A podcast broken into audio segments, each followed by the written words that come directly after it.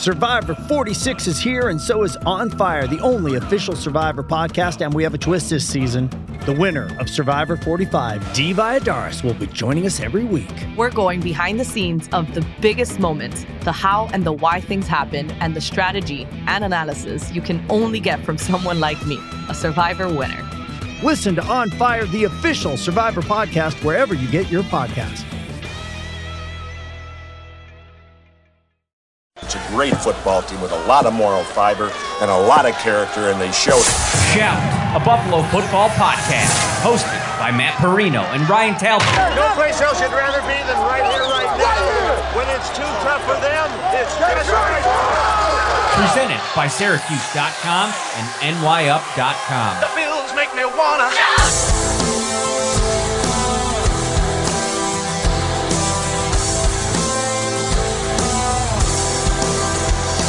From inside Highmark Stadium in Orchard Park, New York, I am Matt Parrino, joined as always by Ryan Talbot, and this is the Shout Buffalo Football Podcast brought to you by Tops Friendly Markets. It's uh, top 60th anniversary this year. And whether you're uh, having a barbecue, you're tailgating, or on a road trip to see your favorite team, wherever the football season finds you, make sure to stop at Tops for the best deals in town from fresh meat to locally grown produce. Tops has everything you need and so much more for mealtime, snack time, or anytime. Tops at your table since 1962. And man, the Bills almost ran the table. Their offense did in this one. Uh, it was touchdown after touchdown after touchdown, six straight drives, finished with a touchdown. It looked a lot like the offense uh, in the playoffs last year. And they put up 36 on the Chiefs. And then obviously that big 40 plus point game against the New England Patriots. And it was everybody, Ryan Talbot. It was Josh Allen on the first drive. Then it was Case Keenum. Then it was Matt Barkley. Whatever the Bills did on offense today, it worked. Yeah, uh, maybe they thought they were playing the Patriots again because that's what it looked like as they were just going up and down the field all game long. And let's face it, if they were actually playing in a meaningful game, the one time that they punted, I think they would have gone for that near midfield, a fourth and one scenario. Um, but they punted just to you know let Matt Haack get a punt in the competition get it logged in there. This offense, though, was unstoppable today, though, Matt. See a first super chat in here. And yes, we, we need to lead off with this. This is the, the actual big news of the day.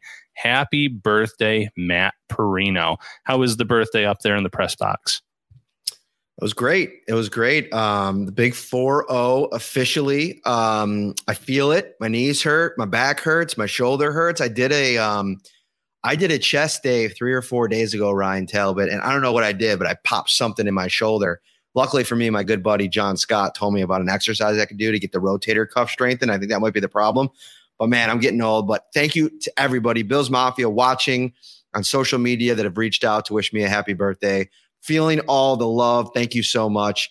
Uh, and we got a lot to talk about today. I mean, there was a lot of takeaways from this game that we can kind of dive into. But let's start with this first team offense. You saw what it's going to look like with, and thank you so much to Thomas Falzone hitting us with the super chat right off the jump. Really appreciate you. Thanks again for all the birthday wishes. You know, Josh Allen comes out, and the strategy has to be throw it quick, get the ball out of your hand, and get him off the field as soon as possible. We talked to Sean McDermott after the game, and he said um, the plan was he wanted to feel it. Like, how good was the offense playing early on? I think it went so well on that first drive, it made things easy for him on the sideline to pull out the starting quarterback. Because on that last play to Gabe Davis, you know, Josh Allen with a 360 spin move in the pocket. You're probably sitting there on the sideline or in the fans, like in the, in the stands, like, dude, what are you doing? Get rid of the ball. Like he's, he, but, you know, great protection from this offensive line, but they look ready to go. They look like, you know, a lot was made about the communication factor. Everything went really, really well for the offense, the first team, second team, third team today. Yeah, and first and foremost, I was really happy to see it be one and done for Josh Allen and most of the starters. I know some of them came back out with Case Keenum for a drive, drive and a half or so. Everyone saw what they needed to see from this first team. Last year against the Packers, Allen played uh, quite a bit of time, and it didn't really translate over to the regular season in terms of the offense and being sharp. So I, I wanted to see them look sharp here in the preseason uh, show that they could communicate well up in the booth with Ken Dorsey, which obviously that went very well uh, too. But Allen was great. Three for three, 45 yards, the touchdown pass to Gabe Davis. Devin Singletary was running decisively. Uh, holes were there for him to take, and he took them he ended up averaging almost 10 yards per carry. You know, we, we talked about Gabe Davis being unstoppable uh, throughout the summer. That's continuing here in the preseason. And Stefon Diggs looked great too. So th- there's very little to complain about from the skill positions. And then you mentioned it, Matt, this offensive line, I don't care if it was the first team, second team, the, the guys that were out there at the end of the game. Uh, I thought this offensive line looked phenomenal. It was definitely something that I've talked about being a, a area of concern as we get closer to roster cut down time. But I, mentioned in my mar- my article, Aaron Kromer, he's going to go back and rewatch this game tonight, tomorrow, and he's going to have a big smile on his face because they were winning at the point of attack uh, all day long. So we're going to get to a couple of things on this show. Uh, I want to stay on the offensive line for a moment. I want to talk about the receiving room and where we see that trending. I want to talk about a running back room and a UDFA that's making all the noise right now. I want to talk about uh, a player on the defensive line that's that's popping a bit. I wrote about him in my post game story, uh, and then we'll talk about some other some some other newsy things as well. But let's start on the offensive line and and where we see things now after two preseason games and a player that listen, I'm not trying to say I told you so, but if you remember a few weeks ago when I was trying to put out all the Cody Ford is done on this roster flames that were uh, burning in the chat, Cody Ford looks like he's found new life. I mean, it's it's on the second team. He's behind definitively Roger Saffold and Ryan Bates. But if you want to talk about everybody after that first five right now, I think Cody Ford is playing the most consistent football. Uh, you retweeted uh, an O line uh, guru uh, today. Who was that that you retweeted that had some uh, comments on Duke, Cody Ford? Um, oh, Duke Mayweather. I believe Manyweather, right? Many, many, weather, many, weather. Thank you. Yep. And uh, he said that he was so impressed with Ford's tape last week against the Colts. Uh, and, and, it's transitioning to this week. You mentioned what Kromer has potentially meant to him. He's now in a spot, a very valuable spot where he could play both guard spots, Ryan. They played him at left guard today. We've obviously seen him on the right side at right guard throughout training camp. And now he's in a spot where they don't have a lot of like trustworthy depth behind those two starters. You know, you have Greg Mancz who's played a little bit. You have Greg Van Roten, Ike Boettger, maybe when he gets back. I think Cody Ford, he's a lock to make this roster as that top depth guards guy because of how well he's now played in two preseason games. He really shined today. I mean, it, you, you, saw the, the, the the videos being shared on social media of, of him. You saw that the success of this offense on the ground specifically. I think Cody Ford is living up a bit to to those draft uh, scouting reports, I'm really seeing it in the run game. Yeah, I, I really enjoyed his play today. He did have one illegal hands of the face penalty against him, but that was the only negative. There were far more positives that outweighed that one play. Um, the the pulling that he did, I thought he had a, a, great job on the first touchdown run of Zach Moss. He flashed at times on other runs, and you know I mentioned it earlier. The the running lanes were there, and a lot of that time Ford was part of the um, part of the reason why those run lanes were there. So he had an outstanding game. I had him as someone that was possibly going to get traded on my last 53 man roster projection, but uh, as it stands now, I'm I'm agreeing with you. I, I see him as making this 53 man roster, providing valuable depth in the event of an injury. Uh, it seems like Aaron Kromer is getting something out of him that we haven't maybe seen in a few years, maybe since er- some really early tape from him. Uh, so really promising performance today for Cody Ford. We have a new segment this season, Ryan. Every game day podcast, we are going to bring you the Value Home Center's Toolsy Player of the Game. And we're going to give it this week to an undrafted rookie free agent, Raheem Blackshear, who has just been so dynamic over the last two two games and i'm actually going to be writing about him after we end here a little bit of a feature talk to duke johnson a little bit about him ask sean mcdermott about him and then actually spoke to raheem uh, in the uh, post game locker room and it's like there's a buzz around this guy's name. There's there's fans right now concerned, and of course, this is a very deep roster, and so you know where the concerns tend to pop up are are, are fringe roster guys, right? And I don't really see a path to the roster for for Raheem Blackshear in a crowded room where Zach Moss had two goal line touchdowns today. I think he's going to be a goal line uh, factor for the Bills this year. I tweeted about that, wrote about that, but Blackshear five carries, led all rushers in this game for with 58 yards, 11.6 per carry. And this is now two straight weeks where he's just opening eyes. I, I we, we had talked about a couple players. We were, we were we were toying with a couple different guys, and we're going to talk about those later in the show. But I just think Blackshear deserves some shine here as a guy that has come in, done everything that they've asked him to do, impressing vet veterans and doing things the right way and making some noise. The Bills cut him, Ryan. I know he's going to be a priority practice squad guy. They like him, but can they get him back there? Yeah, that's the question. And, and, there's a, you know, at the bottom of the roster for a lot of teams around the league, there's usually a running back or two that they like that they're going to want to bring back on their own. But there's also going to be some teams that are watching these preseason games and seeing uh, Blackshear absolutely shine and say, you know what, we need a back. He could be our third back on this 53 man roster. We're going to claim him. Uh, so I, I don't think it's a slam dunk that the Bills can get him back on the practice squad. I still think I would maybe say it's like a 50 50 shot right now. Um, but he, he's do like you said, doing everything you asked. He had two touchdowns one week ago. Comes into this game, averages over 10 yards per carry, and in addition to running the ball very well, he again caught a few passes today, two for 21 in terms of uh, catches and, and, how many yards he re- he scored or he recorded through the air. Uh, really impressed with his game. I like his vision. I like his burst through the line. He seems very decisive in terms of where he's going, uh, and he hits the hole as soon as it opens up. So Raheem Blackshear is a great candidate for this. You know, our, our player of the game here today, Matt. And this isn't a guy that fits into that Christian Wade mold. I mean, Christian Wade didn't play football. He was trying to kind of figure things out. He had a couple really nice highlight reel plays uh, back a few years ago. But I think this is more of a situation where this is a guy that could be played, that can play, and I think probably should have been drafted. And it goes to the conversation we were having last week after the game, where you know general managers are probably tuning in a little bit extra, making room in their schedule to watch these Bills games for the guys that don't pop because of how good the evaluations have been from this uh, front office on, on a lot of young players. And so now you're in a situation where you probably love Blackshear. And honestly, in a perfect world, Ryan, like Moss and Singletary, like you don't have that whole dynamic where he's Singletary's going into a contract year and then Moss is going to have an additional year after that. Like Blackshear, you probably wish, like, had you not drafted James Cook, maybe he's in the mix with those two, right? It's just the problem's going to be the the numbers in that room. I just don't know if they can find a spot for him unless maybe Taiwan Jones is a guy we talked about it last week. They're able to, they're willing to move on from. They can find a spot for him elsewhere.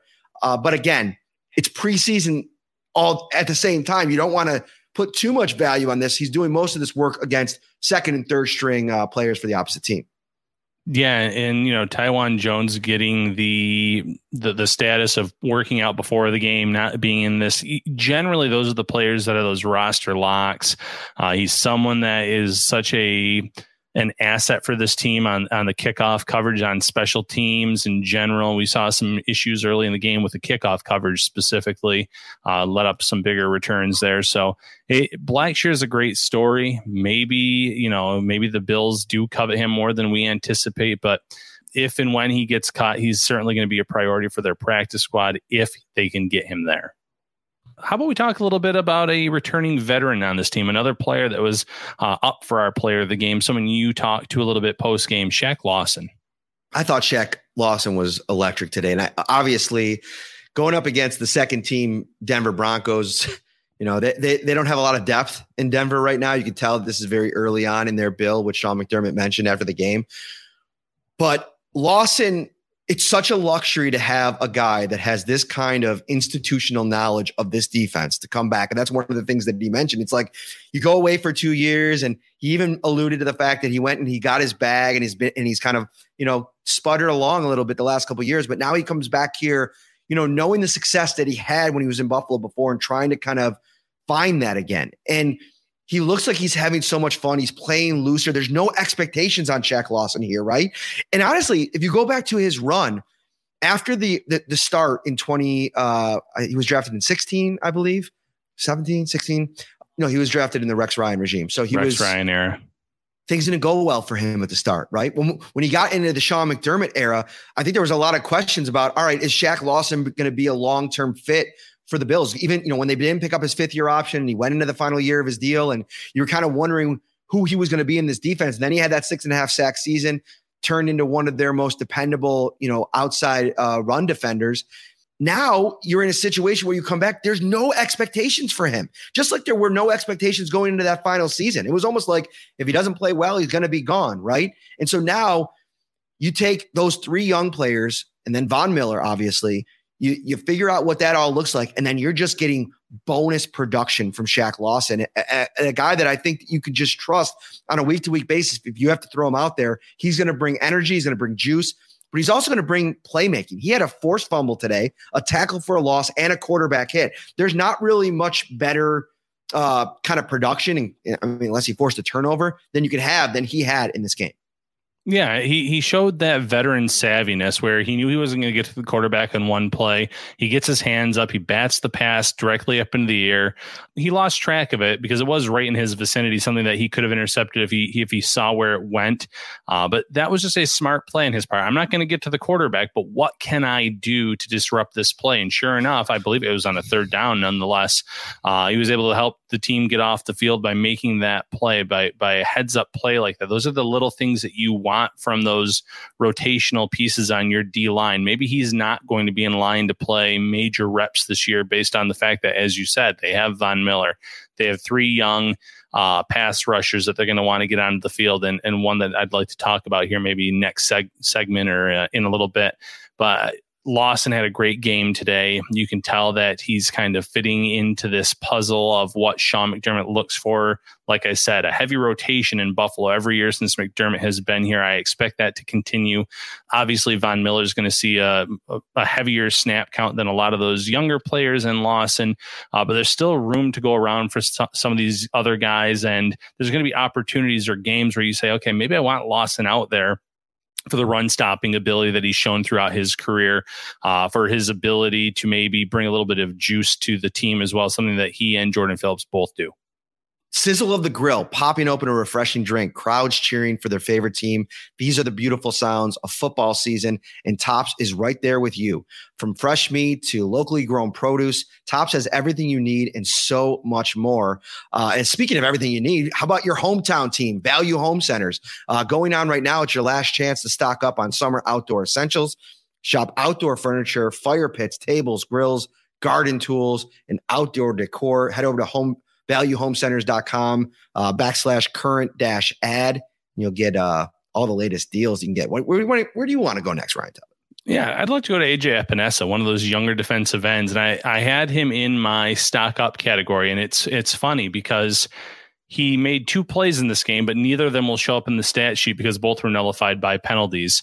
Uh, he had a great pressure on a third down play, got in the quarter, uh, the face of quarterback Josh Johnson, forced an incomplete pass while it gets nullified by an illegal contact by Christian Benford.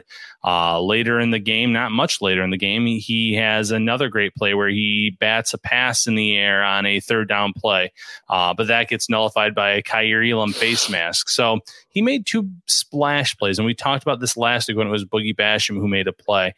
You don't need these younger guys to uh, fill the stat sheet week in, week out. You just need them to, to make an impact, one or two impact plays if possible per game. And Epenesa, again, both of his were nullified due to penalties in the secondary, but he, he flashed at times when I was watching him specifically on the field.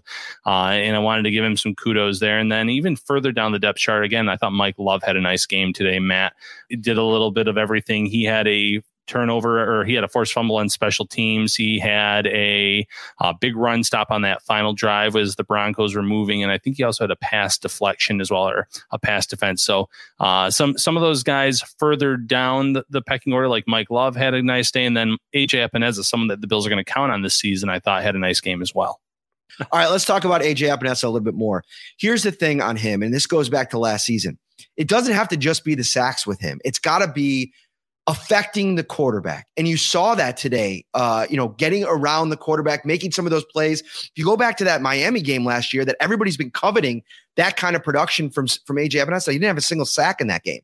But what he did was his work led to turnovers, number one, and also, you know, the ability to just make the quarterback think a little bit extra, take a little bit extra time and, and get them off their mark. I thought, you know, there were some missed tackles on that first drive, but after that, it's it's been really it was a really tough day for this Denver offense. And so you you credit guys up front without Von Miller playing there today. I thought Greg Rousseau had some nice plays. He had a couple uh, tackles in the game, and I thought Ep- Epenesa really stood out. And they're going to benefit from the from the fact that they've upgraded on the interior of their defensive line.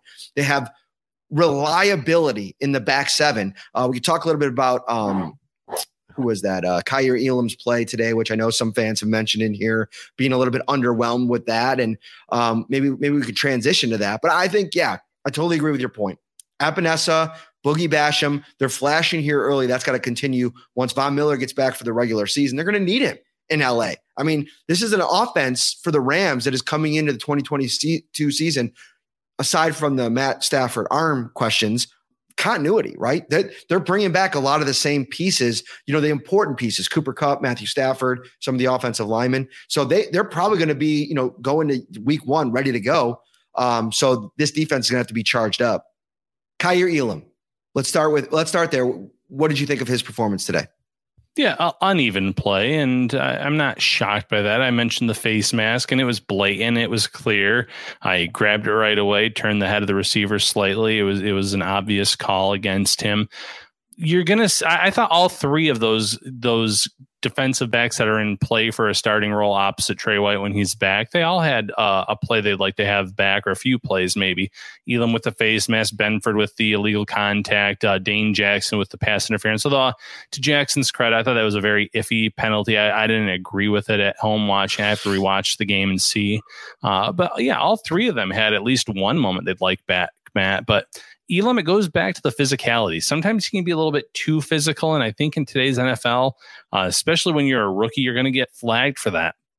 You're not going to get those uh, calls that some of these veteran defensive backs that have been in this league that have made their mark on this league uh, might get the benefit of the doubt. If you're a young rookie and you're you're handsy, you're you're grabbing, you're you're grabbing the face mask, whatever it may be, that's going to get called against you nine times out of ten. And a face mask is a lot different than just grabbing a jersey, too, mind you. Uh, but that's something I'm going to watch this year as the season goes on because he has been very physical, and that that can be a good thing. But if you're overly physical, it's going to lead to penalties. It's going to to lead to uh, a new set of downs, yardage given up, and that's not going to sit well with Sean McDermott. Right. And, you know, this is something with Elam that I think is going to be a week to week situation, right? Like you're sitting here right now in preseason game two, and there were some ineffective reps where, you know, whether it be um, getting a little bit handsy or not getting to a spot quick enough. And it was probably mitigated by the fact that you're going up against Denver, the Denver Broncos second team. I mean, if Jerry Jeudy's in there, Courtland Sutton, Russ, Russell Wilson, it's probably a bigger problem on your hands. Now, moving to the regular season, I, I don't know if I'm as concerned. And listen, I know Christian Benford has had some really, really good reps in training camp and in the preseason, and and there's like this simmering narrative within the fan base like is benford like greater than elam right now? Should he maybe get some of the uh you know maybe get the playing time that elam's probably going to get when the season starts? And i just don't think it really matters a whole lot. While elam gets to a level of comfort which i think he's going to evolve in game week to week and then from week to week you know as he gets more comfortable this defensive front I think is going to cause so many problems that it's going to, you know, negate some of the issues that the, the defensive backs are going to have whenever they do have it back. And, you know, there's a big difference between having Jordan Poyer, Poyer Micah Hyde, and Tre'Davious White healthy out there to maybe take away or um, I don't want to say negate, but like it's not going to be as apparent some of the issues that uh, like a Kaiir Elam or Christian Benford when he's out there have because of all the talent that's scattered across the rest of this defense. So I think it's just a situation where he needs NFL reps. E- even last year at 20 years old in his junior season at Florida, where maybe there was a little bit of regression in that season, he's still a very, very young player with the kind of athleticism that you're hoping can eventually develop into uh, a premier player in what you do scheme wise on your defense. And I just don't think that we're anywhere near a place where we're going to have a, a, a definitive take on it because I think he needs some time to grow. And I know it's an important season, but you have to allow for that for a young player. And I think, you know, as good as Christian Benford has looked at times, and you know, that doesn't say that you get into the regular season against, you know, Cooper Kupp for 30, 40 snaps and it goes completely in a different direction. So I just think it's easy to overreact here early in the preseason. And I think what he has going for him, the speed, the quickness, maybe it hasn't synced up yet. Maybe it's not completely effective yet, but I think a light switch could go off any day. And that's what you're kind of waiting for if you're the Bills coaching staff. And that's where those reps come in. You know, like you said, he needs those reps in practice. He needs them in the preseason. He needs them in the regular season too. Uh, and another great point mentioned by you is today it was not Micah Hyde and Jordan Poyer back there. It was Jaquan Johnson, Damar Hamlin. Uh, when you have those starting safeties back there, it helps mask any of some of the issues that you might have. Uh, we saw that last year once Tre White went down. The fact that Dane Jackson, Levi Wallace held up very well over the rest of the regular season uh, because of those safeties helping and playing a big role in that fact. Throwing Von Miller in the defensive front. If quarterbacks have to get the ball out a half second sooner or a full second sooner because of pressure, uh, that's going to help a, a guy like Kaiir Elam too. So I think that as the season goes on, you'll see him get more and more comfortable. He'll have the opportunity to make some plays for this team. No one needs him to be an all pro out of the gate when you have so much talent on this defense.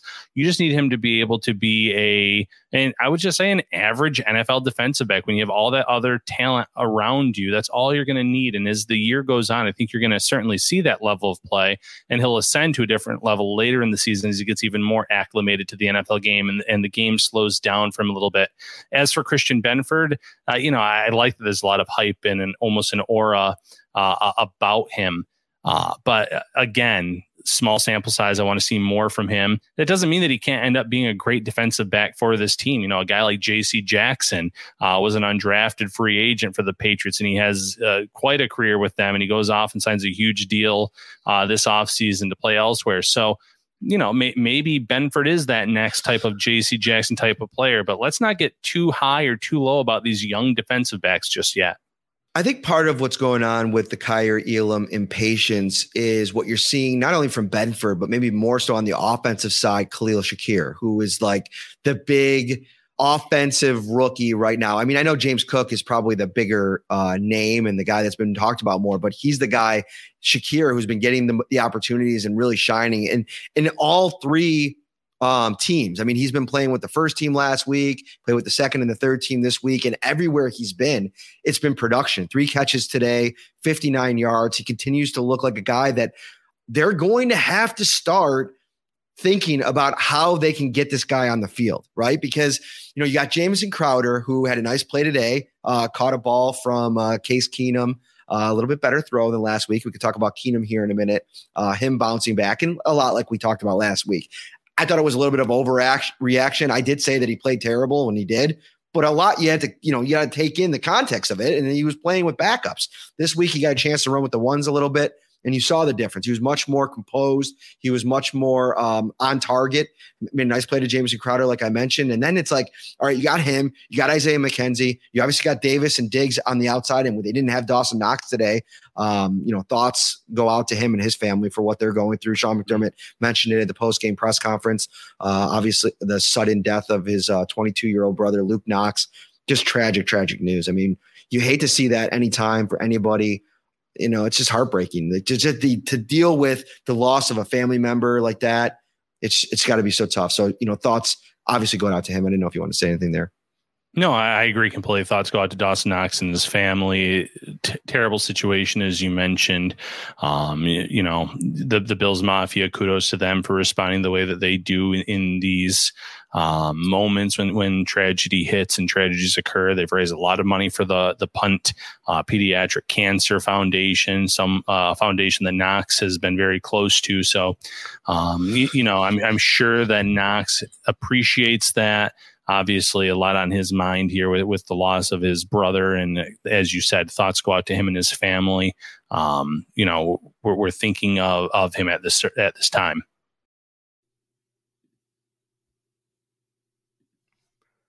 What is up, everybody? This is Matt Parrino from Shout, a Buffalo Bills football podcast, here to talk to you about Prize Picks, the largest daily fantasy sports platform in North America. Prize Picks is the easiest and most exciting way to play DFS. It's just you against the numbers. Instead of battling thousands of other players, including pros and sharks, you pick more than or less than on two to six player stat projections and watch the winnings roll in. Football season may be over, but the action on the floor is heating up. Whether it's tournament season or the fight for playoff home court, there's no shortage of high stakes basketball moments this time of year. Get in on the excitement with Prize Picks, America's number one fantasy sports app where you could turn your hoops knowledge into serious cash. You can now win up to 100 times your money on prize picks with as little as four correct picks. You could turn $10 into $1,000 with NBA, NHL, and college basketball entries today on Prize Picks, America's number one fantasy sports app. Download the app today and use code SHOUT, S H O U T, for a first deposit match up to $100. Again, Download the app today and use the code SHOUT, S H O U T, for a first deposit match up to $100.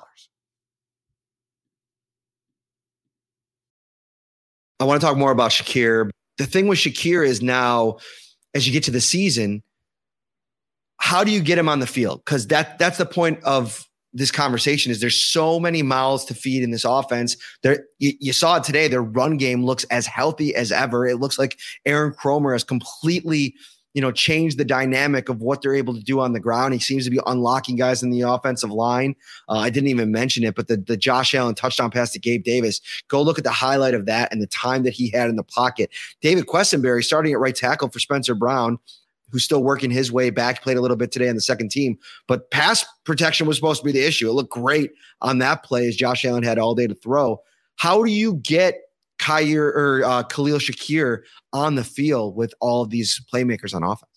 Yeah, that that's the question because you love what Isaiah McKenzie brings, and, again, Shakir is not just strictly a slot receiver, but that's where he was projected coming out. And, and a lot of the draft analysts said, you know, his best position would be the slot. So with the way that McKenzie's playing, it's going to be hard for him to get a lot of playing time there.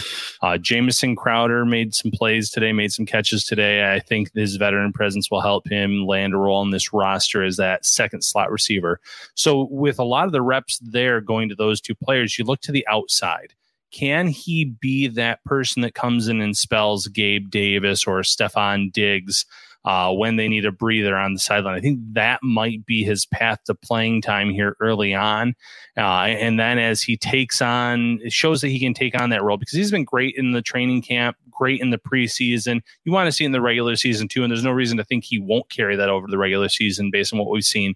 But if he shows that he can carry that over to the regular season, then his role has to uh, become bigger. So, what personnel do you change? Uh, do you go with more wide receiver heavy looks? It, it's a possibility because with a guy with that much talent, you don't want him sitting on the sideline and just spelling those two receivers when they need a breather here and there. You want to get your best players on the field as much as possible. So maybe he takes on that Gabe Davis role that we've seen the, the past few seasons where you have a John Brown already in this offense, you have an Emmanuel Sanders already in this offense, and, and you're kind of – playing second fiddle to those guys. But when you get your opportunities, you're making the most of them. I could see that being uh, Khalil Shakir's role early on. But if he performs the way he has all summer long, that role needs to be expanded upon sooner rather than later.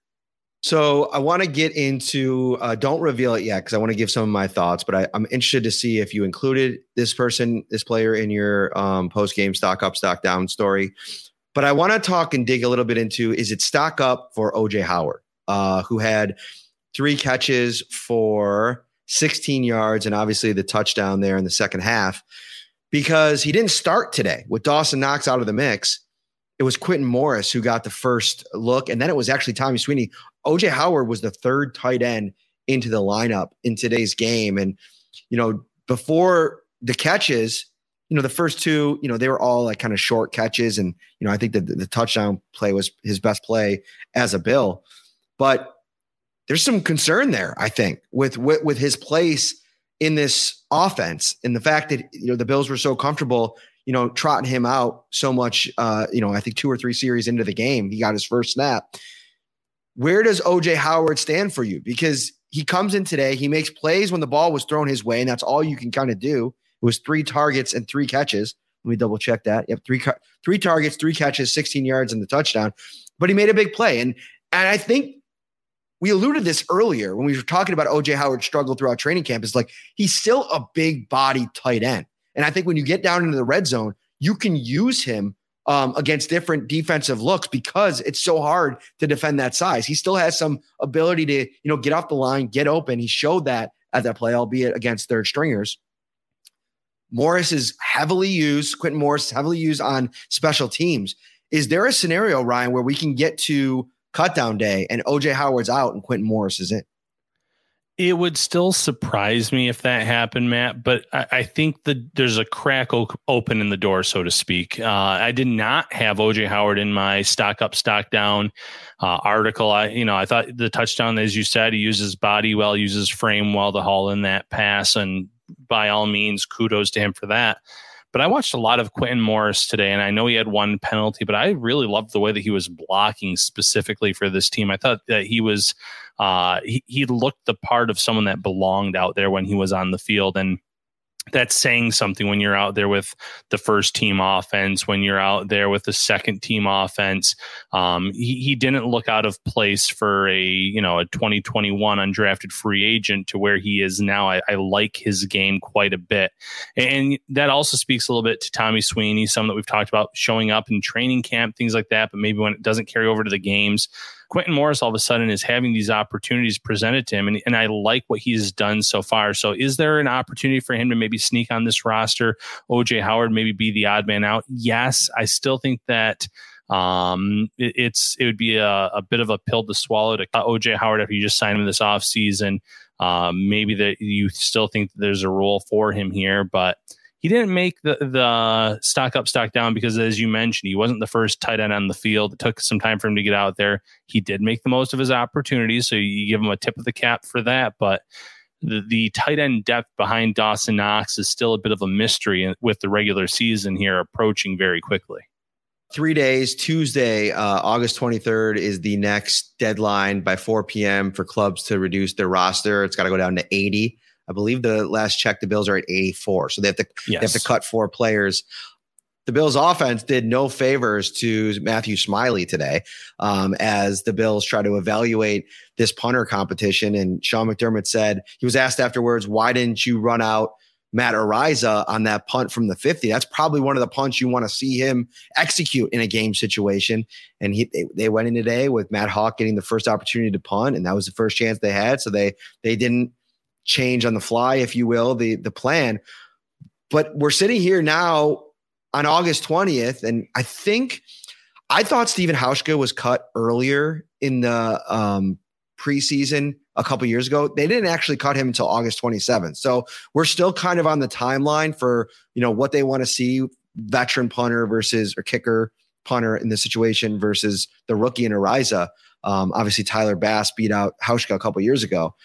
But I don't know how much more they need to see, and they'll probably get a chance to run both of them out there uh, unless they're they've seen enough in practice and they're willing to to cut uh, Haack this week before the Carolina game. Yeah, I actually think he's a great candidate in terms of one of the four players that you should be looking to cut. If the Bills really wanted to, could they find some bottom of the end depth on the both of the lines or somewhere else? Yeah, you could you could find four players elsewhere. Uh, but I think Matt Araiza has this competition won. It was nice that they said Haack was going to be the get the first opportunity today, and they stuck to their word on that. Uh, but I also think it's a little bit frustrating because, as you mentioned, Matt, that's the kind of punt that you need to see from Matt Araiza. Can he, you know, kick it inside the ten, or can he make sure that there's no return uh, and, and give the coverage team a chance to go down and make a play. We know that he has the booming leg. He showed that in the first preseason game with the 82 yard punt. Uh, and we've seen it in the highlights. But what about those situational punts? That's what we need to see. And it would have been good to see him come out there and to see Sean McDermott change on the fly uh, because that is an ideal punt that they want from him. You know, Haack, I think that you, you show your respect to him. You, you get him off the roster sooner rather than later. So he has an opportunity to latch on somewhere else, maybe another team where uh, there's some punting issues. If not say they wouldn't get signed elsewhere in the final cuts or a few days before the regular season because there's not a ton of things that you need to know necessarily to be a punter on a team in terms of the playbook or anything like that. But I think this is the opportunity to uh, send Matt Haack off into the sunset, go with Araiza the final preseason game, get him a lot of uh, reps, obviously holding the ball, which we saw today, and maybe a few punts mixed in there as well. Uh, I, I, just think that this is now the time. I had no issue with him not being in those initial cuts, but I think in the second wave, it would make a lot of sense for him to be one of those four players. Indeed. Anywhere else you want to go before we get out of here? Yeah, one more player. I want to talk about Brandon Bryant. Uh, I mentioned him mm. last week too. I thought that he had a really another really nice game today. Once again, just like a lot of those, the Mike Loves, like the Raheem Blackshear, I don't see a path to the 53 man roster for him. There's, it's just a numbers game. Uh, but he is someone that I think it belongs on a 53 man roster somewhere in this league. The play that really stands out in my mind is him running down the screen play, uh, screen pass that Denver ran he was in the vicinity and he ran from behind the play to tackle the ball the the pass catcher keep them short of the line of gain. He had a good pressure later on as well to force an incomplete pass. So making those splash plays making the most of the opportunities. He wasn't the first man in. Eli ankou made that sack at the end of the game uh, but bryant was the second man there too. So all over the field i thought he had a really nice game today and someone that deserves some props. I think brandon Bryant has been so consistent this summer into the preseason that he may force the Bills' hands. I know there's a lot of other positional uh, things that they have to consider, like do you keep seven receivers? What's going on at running back? Do you keep three tight ends? How many offensive linemen do you need? There's so many moving parts. Cam Lewis conversation is always a good one. Like, do you have enough spots for him and Christian Benford? But I think that there's a, a, a sneaky chance the Bills keep 10 defensive linemen and that 10th guy being Brandon Bryant. I don't know if they're willing to risk him. If teams are watching and are you know needy on the interior of the defensive line, I think Brandon Bryant's going to get a lot of calls if he gets cut. And the Bills might not want to chance that. And you're always one big injury on the defensive line away from needing him. I mean, Jordan Phillips goes down. Like, sure, you got you, you hope you got Tim Settle, who's dealing with a calf injury. You know you have DaQuan Jones, but and Ed Oliver. But that rotation is it's really important, especially in the interior. So Brandon Bryant could be somebody that I think the Bills have value. You know, they, they also like Eli Ankou, and maybe that's a guy that if he shows enough over the next two weeks, he played today. I have to go back and look at. I didn't really super notice him, but something to consider. Like I, I really like that point about Brandon Bryant. You know, maybe you know playing his way into a roster spot. Yeah, and this final preseason game is going to be that last opportunity for a lot of these guys uh, to make their case for that, you know, the final 51, 52, 53 because the Bills don't have a lot of open spots right now, man. There there might just be a handful of players that they're still considering when they get to that final preseason game in terms of okay, are we going to go with a heavy defensive line versus this, heavy offensive line versus this, defensive backs, whatever the case may be or wide receiver 6, do we carry 6 of them do we carry 7? So th- there's very few spots up for grabs, but Brandon Bryant is one of those players where if he has another great game in this preseason finale, maybe then the Bills reevaluate and say, listen, he's played his way onto this roster. We like what he brings. Uh, and then in season, could there could there be a move? Yeah, there's always a few guys that make this roster, and then within a few weeks they they make another shift or another move there. Uh, but someone I wanted to point out for a strong play today. Let me ask you this, Ryan. Kaiir Elam, James Cook, Terrell Bernard, Khalil Shakir, Christian Benford, Matt Araiza. Who is the Buffalo Bills rookie after two preseason games that you project to have the biggest impact on the 2022 Buffalo Bills?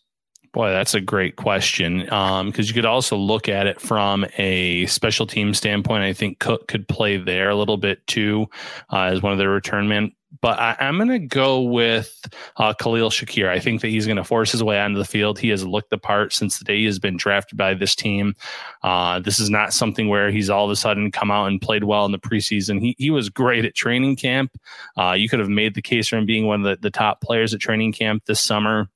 He's carried it over the preseason. There were a lot of draft analysts that thought that uh, he went way too late in this draft class, and you know the, the Bills were going to benefit from that. And so far, they look like they're correct in that assessment. So uh, Shakir, I think, is that player of this rookie class that's going to make the biggest impact, despite they're already the Bills already having a very loaded offense. I love I love the Shakir pick, and and I and I can make an argument for it. And honest, honestly, if you would have taken anybody else, I might have picked Shakir. But I just in the interest of keeping things moving here and and not not copying your your answer, I'm going to go with Kaiir Elam, and here's why. I think there's there's the potential for Elam to have a slightly above average season and still make the necessary amount of splash plays that gets you excited about him as a player. And I'm talking about four or five interceptions, at the cornerback spot. Listen, people are going to test him. You know, quarterbacks, they're playing a bunch of good quarterbacks early on. Aaron Rodgers, Patrick Mahomes, Matthew Stafford. They're going to test Kaiir Elam. It doesn't matter if Dane Jackson's out there, to, uh, Tre, Tre White. If Elam's on the field, I think teams are going to want to see if he can be the real deal. And I think he's going to make some quarterbacks regret it. And I think that that's just from the ability to, you know, just pure talent as an athlete to react and make plays. I really like James Cook today, though. He looked fluid. He he ran the ball. He answered a question for me, and again, it was a second team defensive unit for the Broncos, so I don't want to overreact too much to it. I'll, I'll wait to really throw down this take in a couple weeks, but contact balance for me has been something with James Cook that I'm wondering at the second level because he's probably going to get there because of his elusiveness. Can he bounce off tacklers and those starting linebackers in this league? And he did it today, and you want to see him continue to do it. A nice 19 yard run. I want to see more running from James Cook, but I'm going to go with Kaiir Elam just because I think he has that splash ability and Elam's going to get a lot of reps and a lot of playing time, and he's going to have the opportunity to take that role. I think that's a great choice. Uh, to your point about Cook, yeah, that, that run to the outside, he he shook off a, a, defender, and, and that was one thing you wanted to see. He looked like he was shot out of a cannon uh, on a few of those runs where he got through that first uh, level of play, and all of a sudden he was uh, getting right up there on the linebackers in the secondary. So answered a lot of questions after kind of a quiet preseason debut, but we, we know what he can do as a pass catcher. It was good to see him uh, look so strong as a runner as well, especially based on how well Singletary and Moss played today too. All right. I think that is going to do it. We are going to be back on Wednesday night. The Staple Show uh, will be back in your life. Uh, and then we'll obviously be live on Friday. I will be in Carolina. We will bring you all the last and final takeaways, observations of the preseason as the Bills look to get down to 53 in the days after that. Uh, we're almost there, folks. Uh, we've been plodding along throughout training camp, and the roster will be official in about 10 days. Um, from your child's first birthday party to your holiday feast, Sunday football to backyard barbecues and every meal in between. Don't forget the Tops is proud to have been at your table for the past 60 years and looks forward to 60 more. Tops at your table since 1962. We are creeping up to 300 episodes of the uh, Shout Buffalo Football podcast, Ryan Talbot. How about that? Unbelievable, Matt. Bills Mafia, thanks for the support. Great seeing these numbers too. Uh, after these preseason games, throughout training camp, we appreciate your support as we approach the episode, the 300th episode of Shout. We gotta do something special for that. So uh, hit me up in the DMs, uh, the comments on YouTube. I always try to check those. Um, email me, mparrino at nyup.com. However, you can get a hold of me, let me know because we might need to bring on a special guest. I don't know uh, for the 300th episode. I'm taking all ideas and uh, suggestions. For Ryan Talbot, I am Matt Parrino. We will be right back on Wednesday. Enjoy your week, everybody. Take care. Shout, a Buffalo football podcast, hosted by Matt Parrino and Ryan Talbot